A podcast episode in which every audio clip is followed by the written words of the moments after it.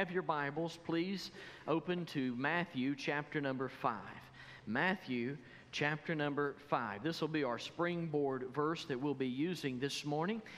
We have been going through a series of messages entitled Triggered, How to Live Righteous in an Unrighteous World. I'm telling you, we're living in an angry world. Just a couple weeks ago, I was preaching revival over in Hiawassee, just over the mountain. And man, had a great time, great revival. Saw people saved, just so thankful for that. And I was pulling out one night, coming back home, and I just preached the first message that we preached here on anger. I did that during the one of the messages, just one message that the Lord laid it on my heart to preach, and so I preached that message. And at the end of it, I was leaving. This is the second time that's happened when I've preached that message. I preached it and was leaving, and I obviously wasn't moving fast enough. And somebody just reared down on the horn and stuck their head out the window and yelled some nice positive things to encourage me. I mean, it was one of those deals, go, really? I mean, I just preached the message on anger, and I didn't get triggered. I smiled and waved. Have a good day. I like that right there. It's wonderful.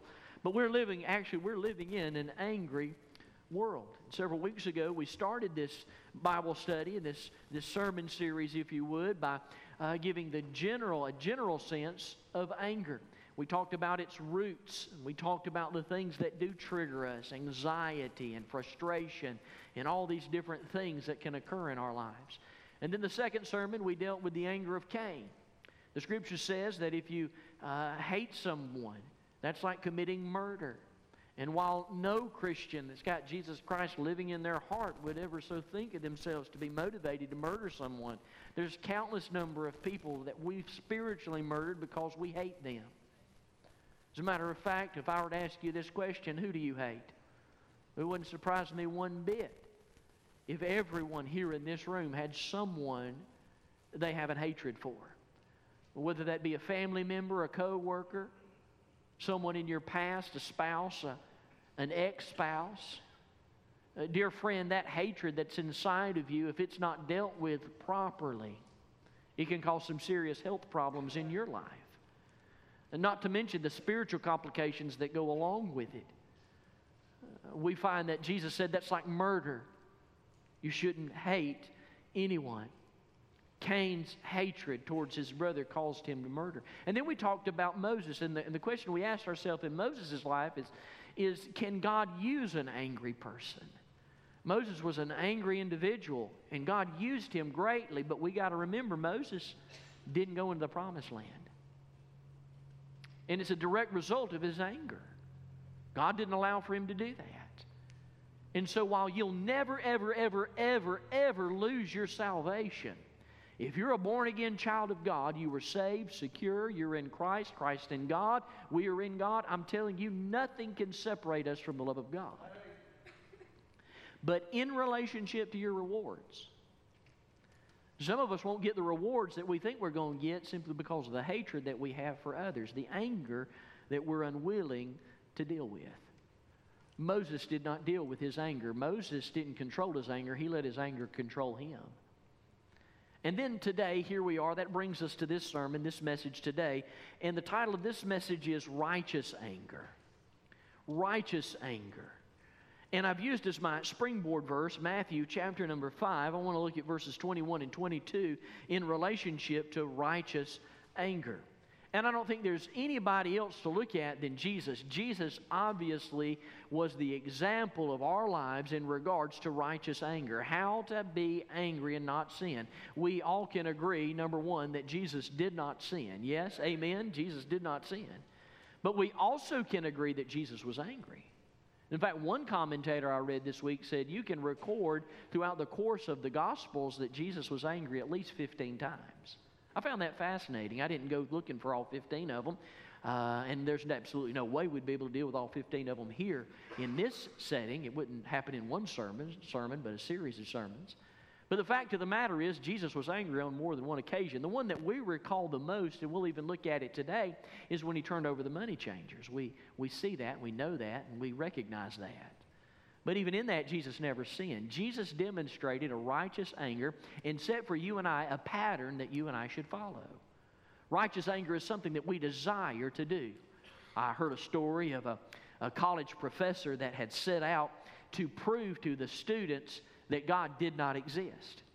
And so the professor looked at the students and said, I tell you what, I said, I'm going to prove to you that God doesn't exist, and here's how I'm going to do it. He turned toward heaven, shook his fist at God, and said, God, if you're real, I want you to knock me off of this platform. I'll give you 15 minutes. And for 15 minutes solid, every minute that ticked down, he would absolutely rail against God, and he would taunt God. He'd say, I'm still here. You're not going to do anything, are you, God? Minute after minute, he taunted God as he wanted God to knock him off the platform. The very last minute, a 300-pound football player was walking down the hall. He passed the room where this professor was railing against God, and he heard what the professor was saying. He turned down the aisle or the door or that, and he ran down the aisle, and he lowered his shoulder with everything that he had. He tackled that professor and knocked him slam off of the platform. The professor got up in a daze, was shaking his head and holding his head. He said, what in the world are you doing? Why did you do that? And that 300-pound football player said, God wanted me to tell you he's busy, so he sent me. A righteous anger. So how do we respond in regards when we're angry? How do we exercise righteous anger? The Bible is very clear. The Bible says that we have inside of us the Holy Spirit of God. And when the Holy Spirit came in, according to Ephesians, we put on the new man. We took off the old man. We put on the new man. The Scriptures also say, be ye angry and do not sin. So there's no other person that we need to look at in relationship to this than Jesus, because really when we're angry, what we don't want to do is sin. This is a radically different way of pursuing the topic of anger, because we want to try to eradicate that in our lives. And what I want to submit to you today is we cannot eradicate anger in our lives. We've got to stop being angry like we used to be angry, the old man, and start being angry like the new man. Why? Because the new man anger, Jesus anger, righteous anger, will always promote healing and health. Jonathan Edwards, an 18th century theologian and pastor, said it this way. He said that human nature is very lazy unless it is moved by holy emotions such as anger. He called anger a holy emotion, an emotion that can be used by God in the situation that we're in to move us closer to Jesus Christ. Here's the question. Does your anger move you closer to Jesus? Or does your anger move you closer to your flesh? Because when your anger moves you closer to Jesus, you cannot help but see that it will promote forgiveness. But if your anger motivates you and moves you, if you will, over into the arena of the flesh, you will have outbursts of anger. You'll blow your stack. You'll blow your top. It's the things that we talked about, like the volcano syndrome or the microwave syndrome, or the seething syndrome that happens over time, and you just get angrier and angrier and angrier over the course of time. We must always remember that Jesus has called you and I to be salt in this world. And we are to be light in this world. And if we're going to be salt, we got to remember, what does salt do? Salt preserves. It doesn't decay. Salt doesn't bring decay rottenness, that's the word I'm looking for. Salt brings, preserves, it preserves. Salt heals. Salt doesn't make one sick in regards to preservation. It heals. Salt brings out the flavor in things. We are to bring out the flavor of God, and we can do so even in our anger. Why? Because in our righteous anger, it will be perceived as love.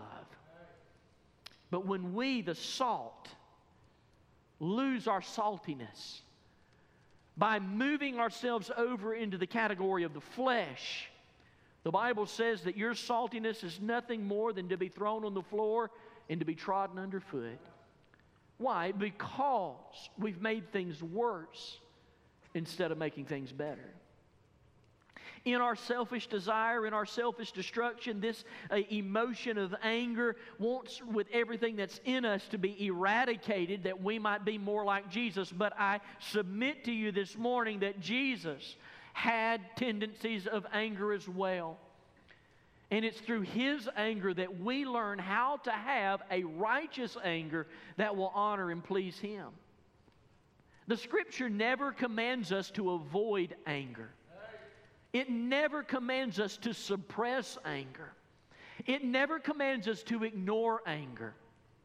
But it tells us to deal with anger properly and deal with it in a timely manner. And for that reason, we look towards Jesus. And this morning, I want us to look at the displays of anger in Jesus' life and what does righteous anger look like. I'm going to do my best to give you six. Let's look at number one. The first one is righteous anger has the proper motivation. Righteous anger has the proper motivation. In Matthew chapter 5, in our very first verse that we see here in the text, in verses 21 and 22, we see that righteous anger has a proper motivation.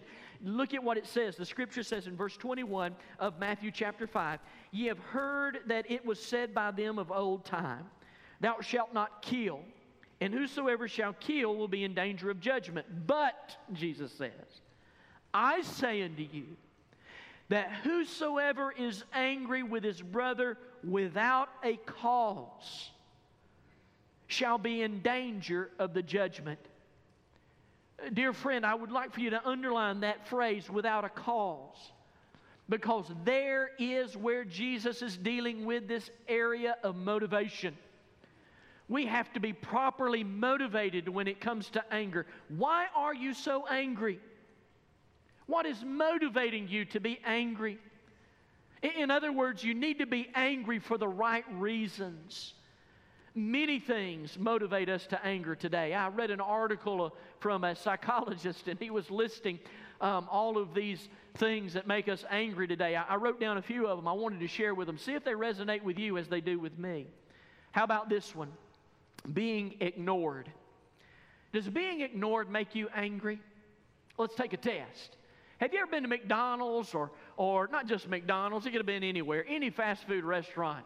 You ever been in there and they have 1,500 workers and nobody's waiting on you? You only have 15 minutes to get what it is you need to get, and all you want is something in your belly to get you by till supper time. And it doesn't do anything but make you angry. Don't raise your hand, sir. You'll get in trouble. Don't do it. Being ignored many times has made us angry. How about this one? Unsolicited advice. Does that make you angry? I used to have a Volkswagen Jetta. It was a turbo diesel. Without end key, I would pull that thing up to the fuel station to put some diesel fuel in it. And as soon as I grabbed that handle, somebody would give me some unsolicited advice. They would say, I didn't ask for it, but they'd say, you can't put that in that vehicle. I said, excuse me? So you can't put that diesel in that vehicle. I said, yes, I can. They said, no, you can't. I said, yes, I can. It's a diesel. No, it's not. It's a Jetta. I said, I know. I bought the thing. It's a diesel. I can put it in there. And finally, I just had to start saying, come around here. Let me show you something. Come around here. Come around here. Look at the back of it. See where it says Jetta turbo diesel. I love that vehicle. Got 54 miles to the gallon. It was wonderful. I mean, it just absolutely was wonderful. Loved that thing. But I'm going to tell you what, I got tired of people giving me advice on how to put fuel in that thing. If it'd been up to everybody else, I'd be stranded on the side of the road because it'd have unleaded in it. Don't give me your advice. It really seems like everybody on the planet today is a life coach to tell you how to live your life. Does that make you mad? Say, preacher, you get mad just talking about it. I know. It's frustrating, isn't it? Here, how about this one? Here's another one. Being told I'm wrong when I'm not. You laugh because it's true in your life, isn't it? You know you're right. I like what, there was a theologian, he wrote this, listen to this. He said this, and I quote him. He said, the fundamental cause of the trouble is that in the modern world, the stupid are sure while the intelligent are full of doubt. That's true. I resonate with that. How about this one? Denying my experience. Does that make you angry when somebody denies your experience, people telling you that you're wrong about your own experience? I'm going to be honest with you. March 22nd, 1988, I gave my heart to Jesus Christ. I'm going to tell you what, that's an experience I'll never forget. I got radically saved on that day. And so how do you tell? I'm different. I'm different. I got saved, and my grandmother said, that won't last. Man, that'll bless your heart. I said, I got saved. No, you didn't get saved. I did get saved. I had the experience. Get upset about it. How about this one? Not feeling heard. I get other people's point of view is important to them, and sometimes my feelings, opinions, or beliefs might seem like a threat, and so I feel like I'm not being heard. You ever get upset about that, angry? How about this one? Being talked over. When you talk, I listen. When I talk, you listen. I got a phone call this week from a pastor. He was so upset. He was angry. I said, what is your problem? He said, I'm mad. I said, what are you mad at? He said, I was talking to so-and-so, talking about another preacher, and he said, I listened to him for 45 minutes, go on and on and on about what he's going through and all this, and then it was my turn to talk. He said, how are you? And I said one word, and he jumped right on top of me, started talking over me, and kept going. See, don't listen to me. He's talking over me. Does that make you mad? How about this one? Criticism when I really need empathy. Let me say it again. Criticism when what I really need is empathy. Remember, the key to a healthy marriage is communication. And in order to have proper biblical communication, you've got to have empathy towards one another. Empathy is me putting myself in your shoes. Are you putting yourself in your spouse's shoes? This is so vitally important in order to have a healthy marriage relationship. And a lot of times, watch this, when we're not empathetic, we're criticizing. Has somebody you love, like your spouse, instead of being empathetic, criticizes you? That doesn't do anything but make you angry and inflame the situation. It happens every day. I say yes to all of these psychological, this psychologist mentioned. Yes, it is true in regards to anger. These things make us angry. Now listen to me very carefully. As true as these things are, they all carry, watch this, an air of pettiness and also selfishness. And when you look at Jesus' anger, you never see his anger arise from a petty argument or a personal slight against him. There was no selfishness involved at all. As a matter of fact, when you read the passage of Scripture like John chapter 2, let's turn that over to there if we could. Over in John chapter number 2. This is a fascinating passage of Scripture in regards to John's life. In John chapter number 2, we find here in this text this issue. In John chapter 2, verses 15, 16, and 17. In this text, Jesus again here is cleansing the temple.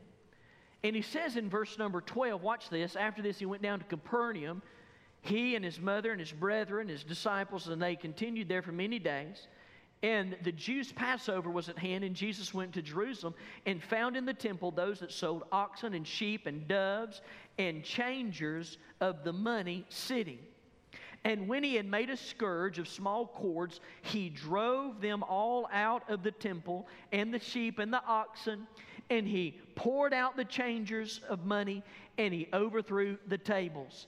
And said unto them that sold doves, take this hence, make not my Father's house an house of merchandise. If you have your pens, pencil, lipstick, or mascara, I would underline that phrase, do not make my Father's house a house of merchandise. Because here is when we see the proper motivation of Jesus as to why he is angry. He is angry because they have turned the house of worship into a warehouse where they're buying and selling and taking advantage of people. As a matter of fact, this house of merchandise translates into the den of robbers. It is a place where robbers live, and you're robbing from people, and you're robbing from God. And Jesus' zeal in this text in John chapter 2, verse 17 is described as zeal. He says his anger is like zeal. In fact, the disciples remember that passage of Scripture that says it's like zeal. He has this zealous anger, if you would, for God. What does that mean? It means that it was a pure anger. It was a justified anger. Its root was in the holiness and worship of God. I'll be honest with you. The worship we had today was honoring the Lord Jesus Christ. It was great. Man, I loved it. I got to do it twice. It was so wonderful. And at the 8:15 service, it was great too. But I'm here to tell you, you had a choice whether or not to enter in or not. And there are many people that come into church week in and week out. They will not enter into worship. And it's not because they can't sing. It's because their hearts are angry. And we don't have the proper motive. We don't have the proper motivation when it comes to the arena of righteousness. In other words, what I'm saying is we need to be angry for the right reasons. Why are you so angry? Jesus was angry because of God's holiness and worship was taking advantage of. Should we not too be angry in regards to the holiness and righteousness and worship of God is not being exercised? Because our hearts are distracted with our own personal problems.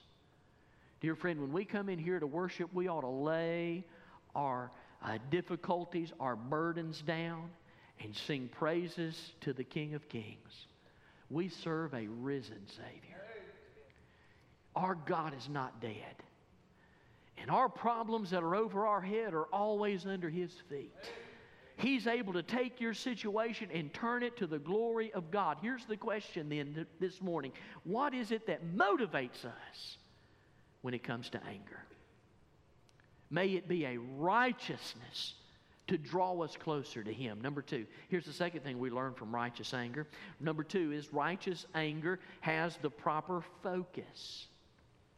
It has the proper focus. Mark chapter 3, verses 1 through 5 is our text that we look at here. And in this passage of Scripture, Jesus is going into the synagogue. And when he's going into the synagogue, there's a man there that has a withered hand. He's got a regular hand, but he's got another hand that's kind of crippled. It doesn't look right. Something's wrong. It's distorted. It's deformed.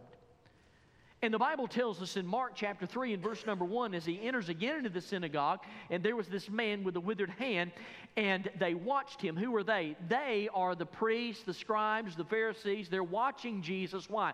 Jesus is on his way to the cross. And as he's on his way to the cross, there are people there that do not like him nor believe in his messiahship, and they're wanting to sabotage his ministry. And they're watching him. But not only are they watching him, they're watching this man with a withered hand as well. And look at what they're saying. He's saying they're watching him to see whether Jesus would heal him on the Sabbath day. The Sabbath day, you weren't supposed to do anything. It was a day of rest. It was a day where everybody's supposed to relax. Nothing was to be done. And the reason why they wanted Jesus to heal him on the Sabbath day is the Scripture says they wanted to accuse him of breaking the law, of sinning. And the Bible says in verse number 3, Jesus said unto the man which had the withered hand, stand forth. He said, come here. Come here just a minute. Let me see that hand. Let me take a look at that. And he's looking at the hand. In verse number 4, the Bible says, and he said unto them, that is the priest and the Pharisees, all those there. He says, here's the question. Is it lawful to do good on the Sabbath days or to do evil? Which is better? Because if I heal him, he's made restored, he's made whole. But if I do it, you're going to say I'm going to be evil. So my question is, which is it? Which is it? Is it good to do bad or evil? Or is it good to save a life or to kill a life? But they held their peace. They didn't say anything. They just kept their mouth shut. Then look at verse number 5. Here it is. I'd underline this. This is so vital. And when he had looked round about on them with anger. He looked on them with anger. There's his focus. He's looking around with anger when the Pharisees so heartlessly cared nothing for this man who had this withered hand. This man who was there in the synagogue with them. This man that was there week in and week out. This man that needed a touch of God. And Jesus was angry. He was angry not at God for the weakness of others. He's angry because their hearts need to be saved. In fact, this word anger there, this is a fascinating word. When it says they looked upon them with anger, this is a very interesting study. Study this when you get home in your quiet time. This word anger there focuses on his countenance. What the Bible's talking about is when he looked around, his countenance changed, his face changed. You know what the Bible's saying? He gave these guys the look. The look. You ever got the look for your mama and your daddy? You know, y'all know that look, right? All the youth are going, yeah, we know the look. God, there's no doubt that God has a sense of humor.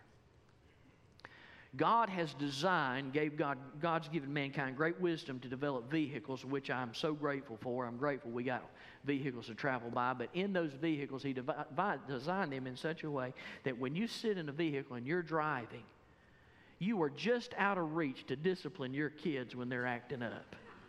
You reach back and you just barely miss them, and you try to lean back and they'll scoot back. Where you just brush them. You know, you barely. So what do? You say, brush, and you give them a look. Don't make me come back there. Don't make me come back there. And you know the kids are back, and the older they get, the more fun that is for them. You're going, Dad, you're going 75 miles an hour. We'd love for you to come back here. Come on back. Have a big party back here. Come on. No, so you give them the look. How many of you ever got the look in church? Yeah. Yeah. Some of you not only got the look, you got the thump. The thump always follows the look.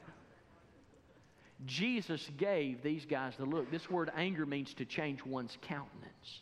But not only does it mean to change one's countenance, it also means to alter one's character, not towards sin, but towards righteousness.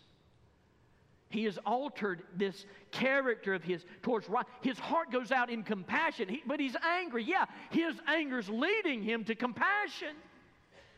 But it also carries the idea of his emotions and his attitude. When he looks at them and becomes angry, he is motivated, if you would, by the focus that he has. And what does he focus on? He focuses on the man's healing.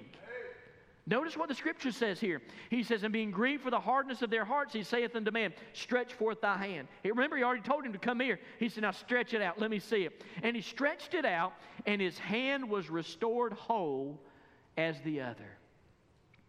Jesus cared more about the healing of this man than he did in regards to the difficulty he was having with the scribes and Pharisees. But watch this. His heart was not only towards the healing of the man's hand. His anger also motivated him to want to see the hearts of the Pharisees, the hearts of the priest, turn to him. Would this miracle be the healing of this withered hand on the Sabbath day, which was something good to save the man's life, prove to the scribes and the Pharisees and the priests that Jesus really is the Messiah? Sadly, it did not. We read in the story, number 3, the third thing we find about righteous anger, and that is it has the proper supplement. Righteous anger has the proper supplement. What do you mean? What I mean by that is simply this, is when you get angry, you supplement that anger with something. Most of the time it's outburst. You get angry and burst out on somebody. But not with Jesus. Jesus supplemented his anger with grief. Let's look back at the text again, Mark chapter 3. Look at what the Scripture says in verse number 5. When he looked around about on them with anger, his countenance is changed. There's something that's happened. Watch what it says. Being grieved for the hardness of their hearts. The word grieve there gives us the idea that his heart was going out to them because he knew what they needed more than anything. They needed the healing, not of their hands, but of their hearts. And they needed this healing in the heart, and it broke his heart. Jesus had a broken heart for those that were testing him. He didn't do it in hatred. He didn't do it in ill will. He was grieved. He supplemented his anger with grief. Can I ask you a question, dear friend? What do you supplement your anger with? I've met people that supplement their anger with cussing. I met individuals that supplement their anger with putting their fist through the wall. I've met people that supplement their anger to kicking things and knocking over things and tearing things up, being out of control. Jesus, his righteous anger was supplemented with grief. His heart was breaking. Dear friend, when we get to the place where our righteous anger moves us to grief over the lostness of our world, then we'll be exercising the same religious anger that God had. Number four, righteous anger has the proper control. Luke chapter 19 is a very fascinating passage of Scripture again in regard to Jesus driving out the money changers. There in Luke chapter number 19, we see the proper control that was given to God. I want to call your attention, if I could, to verse number 47 in particular. Verse number 45. Listen to what the Scripture says in Luke chapter 19, verse 45. The Bible says, "And he went into the temple and began to cast out them that sold therein and them that bought." I would underline that word "cast out." Why? Because, again, it is a description of Jesus' righteous anger. And the term "cast out" here gives us the idea that he did so, watch this, by no notion of violence. So what do you mean? Did he not fashion a cord and drive them out? He did. Did he not fashion a cord? Yeah, he drove them out. He drove them out. But he did so in a nonviolent way. So how in the world did he do that? Remember, he's Jesus. And he knows the right words to say, and he spoke with authority. He spoke with power. He drove them out with the notion of no violence. He cracked a whip, but he never whipped anybody. Dear friend, we are living in a day today where we want to motivate people to leave and to get out, and we want to do it because we're willing to fight them. You speak against me, God, come on, don't meet me outside. I'm going to bust you up. Jesus didn't do that. Jesus demonstrated the proper control. Dear friend, he led in such a way that others could not resist. He spoke with authority and power. The closer we get to Jesus, the more we can speak with power and authority. Jesus had the proper control. Can I ask you this question? When you get angry, sir, when you get angry, ma'am, are you operating under control? Are you operating in the flesh? Number five. Here's the fifth one. There's only six, only two more. Righteous anger has the proper duration. The proper duration. Matthew chapter number 16. In Matthew chapter 16, this is the story where Jesus rebukes the Apostle Peter. In fact, he said to him, he said, "Get me behind me, Satan." He called him the devil. He said, "Devil, get back behind me." Now, don't think that Jesus was laughing or joking when that happened. He was upset. He was angry. In Matthew chapter 16, verses 21 through 28, he said, "Get thee behind me, Satan." But Jesus did not allow his anger to turn into bitterness. He did not hold a grudge. He dealt with this situation properly, and he dealt with it in such a way that he handled his anger, and he handled it in good time. He did it, and it was over. In Matthew chapter 26, verses 31 through 35, Peter denies Jesus. And we see that denial also in chapter 26, verse 69 through 75. And Jesus tells him, he says, "But when you come back,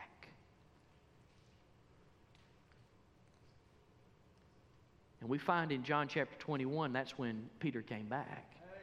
And when Peter came back, they're at the Sea of Tiberias, and Jesus says, "Do you love me?" Peter says, "Yeah, you know I love you." He says, "Feed my sheep."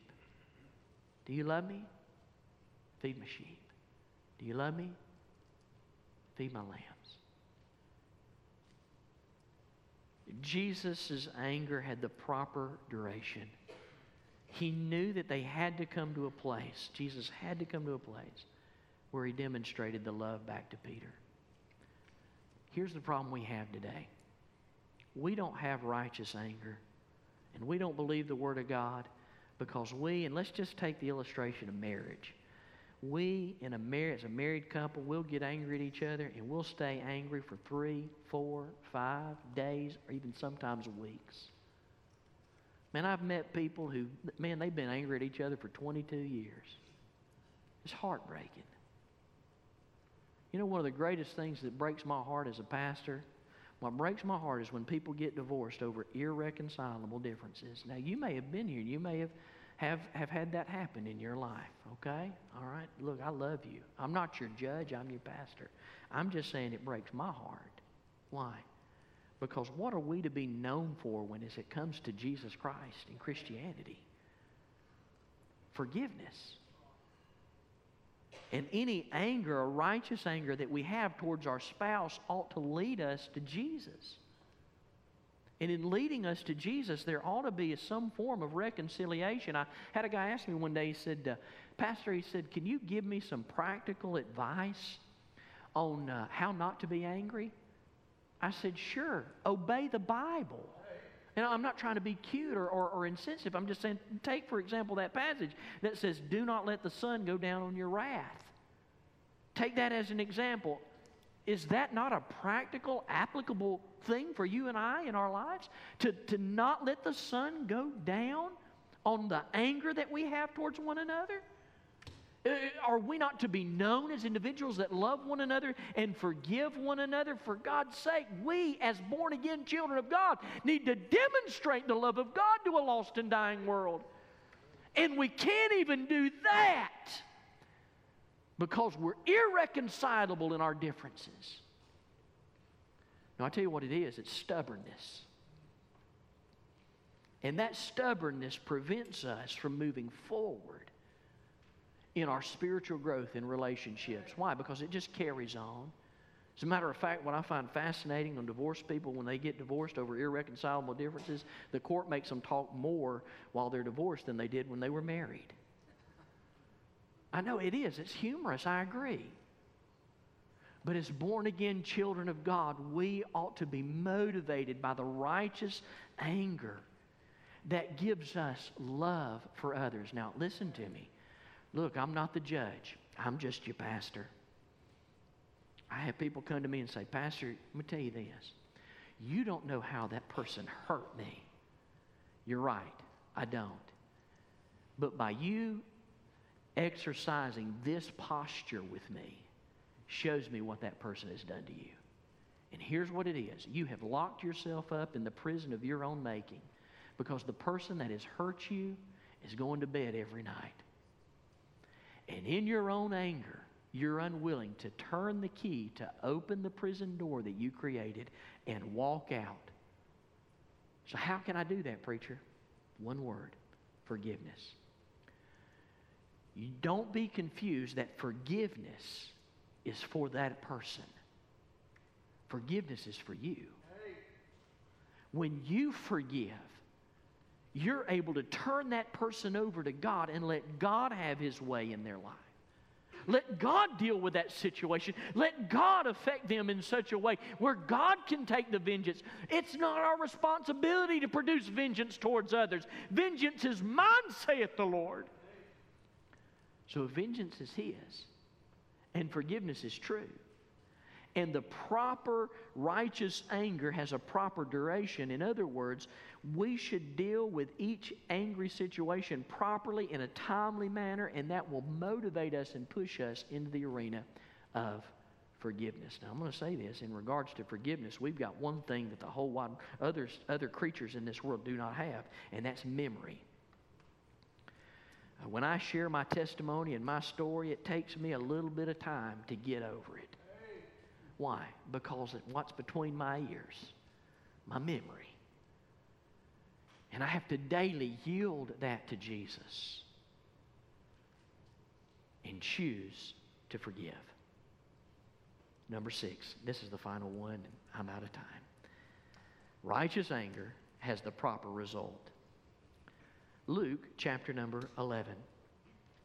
In Luke chapter 11, we see a beautiful illustration of Jesus in response to anger.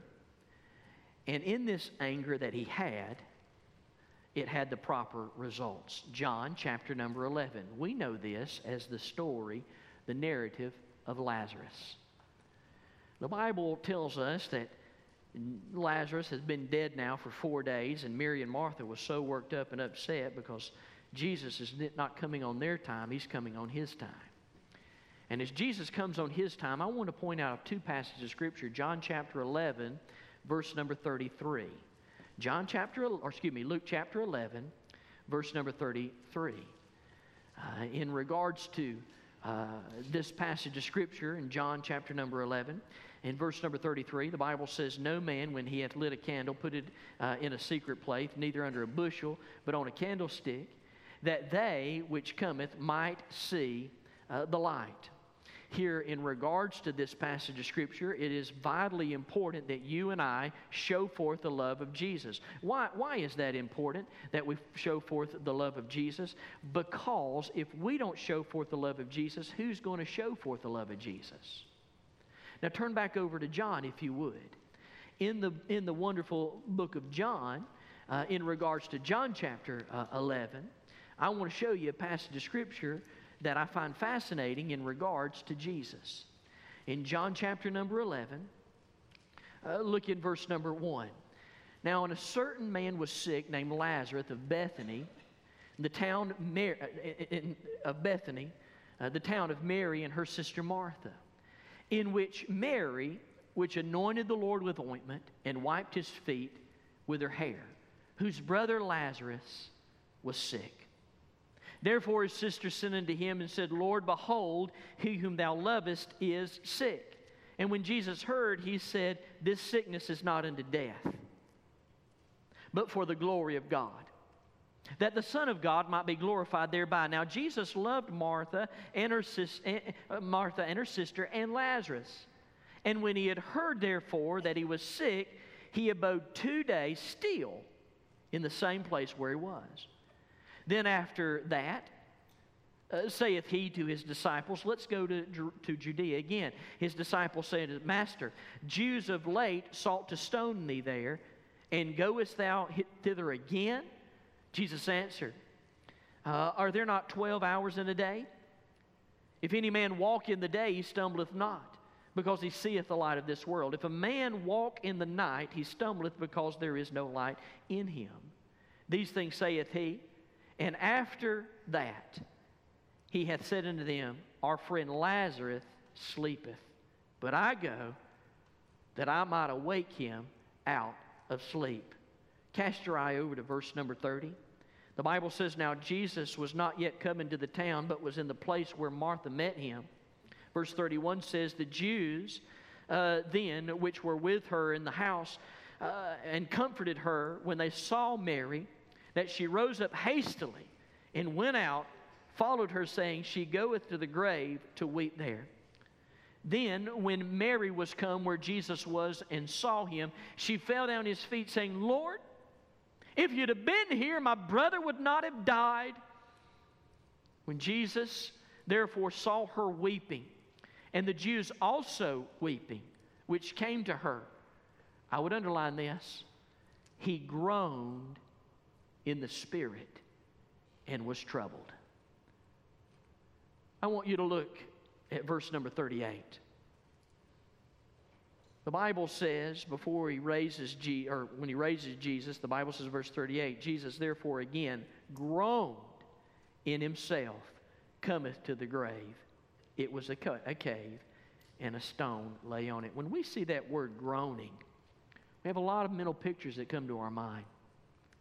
But in Scripture, in the Greek, this word groaning there means to be moved with angry indignation.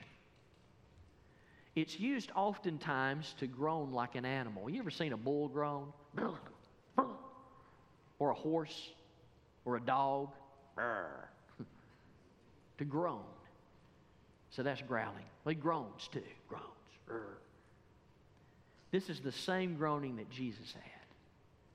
It's groaning from a position of anger. He's angry, but I want you to notice the response that God had, or Jesus had, in regards to this anger. Jesus' anger had the inevitable consequence of a godly action.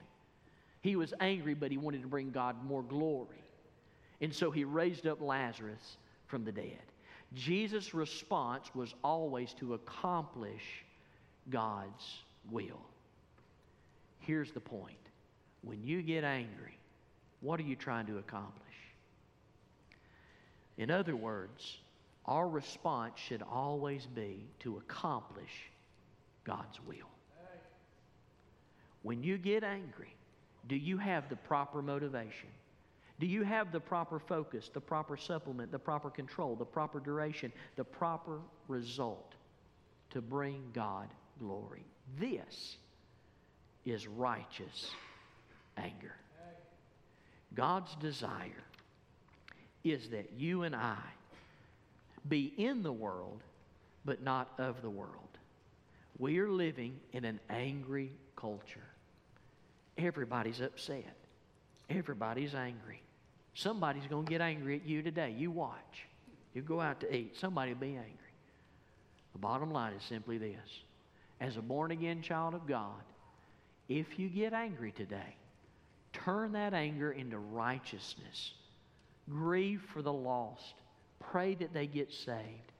And let God use that anger to draw you to Himself, that He might get the greatest glory. You never can tell. Somebody might get saved because you got angry about something. Wouldn't that be incredible if somebody got saved because you got angry? And it was harnessed in such a way to bring glory to God. Let's bow for prayer. With our heads bowed and our eyes closed, maybe you're here and maybe you suffer from sincere anger. You're just an angry person. You think you were born that way, but the bottom line is nobody's born angry. Something triggers you. I don't care how you slice it. You were the sweetest thing when you entered into this world. Here's your problem. You grew up. Dear friend, the bottom line is simply this. In order to control your anger, the first thing you must do is you must give your heart to Jesus. And dear friend, if you're watching by video, online, if you're listening to this by way of radio, dear friend, I'm going to ask you, pull over, stop, and get right with God right now. If you're in this room and you want to get right with God, you want to pray to receive Christ from God's heart to your heart, from your heart to God's, would you say something like this? Would you say, Lord Jesus, I know I'm a sinner. I am being controlled by anger and not being controlled by you. And this morning, I ask you to save my soul. I repent of my sins, and I trust you as my Savior. Thank you for saving me. I'll live for you in Jesus' name. Now, with our heads bowed and our eyes closed, if you prayed that prayer, the Bible says you've been born again. You are a new creature in Jesus Christ. And the Bible says if you've done that, you will not be ashamed of it. Dear friend, if you did that today and you prayed and you asked Jesus to save you from your angry disposition, your angry attitude, your anger, if that's you today, that you prayed and asked God to save you, would you just lift your hand up and say, I did that today, preacher. I asked Jesus to save me. I got right with God. Thank you so much. Maybe you're here this morning. Maybe you're born again. You're a Christian. You know Jesus Christ as your personal Savior and Lord. But here's the thing. You're angry. You're angry at your spouse. Man, when I was talking about irreconcilable differences, God's got you right there. He's dealing with you on that. You need to get right with your spouse.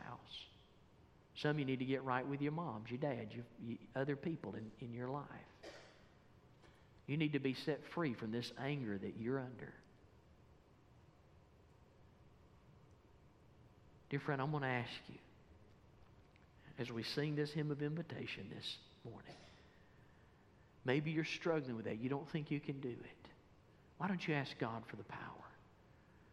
The Holy Spirit dwells within you. Would you let God work in your heart, work in your life? Dear friend, the altars are open today. Maybe you're here. Maybe you'd like to join our church. We welcome you this morning. We'd love for you to join our church. I want to ask you on this very first verse to come. Whatever you need, would you come to Jesus? Heavenly Father, in the name and through the blood of Jesus, I pray you'd have your way in this invitation. God, thank you for the Word of God. I pray that it would penetrate, change, and move us into a more holy, righteous walk with you. We love you. Help us to be angry and not sin. May you receive all the glory, honor, and praise. In Jesus' name, amen. As we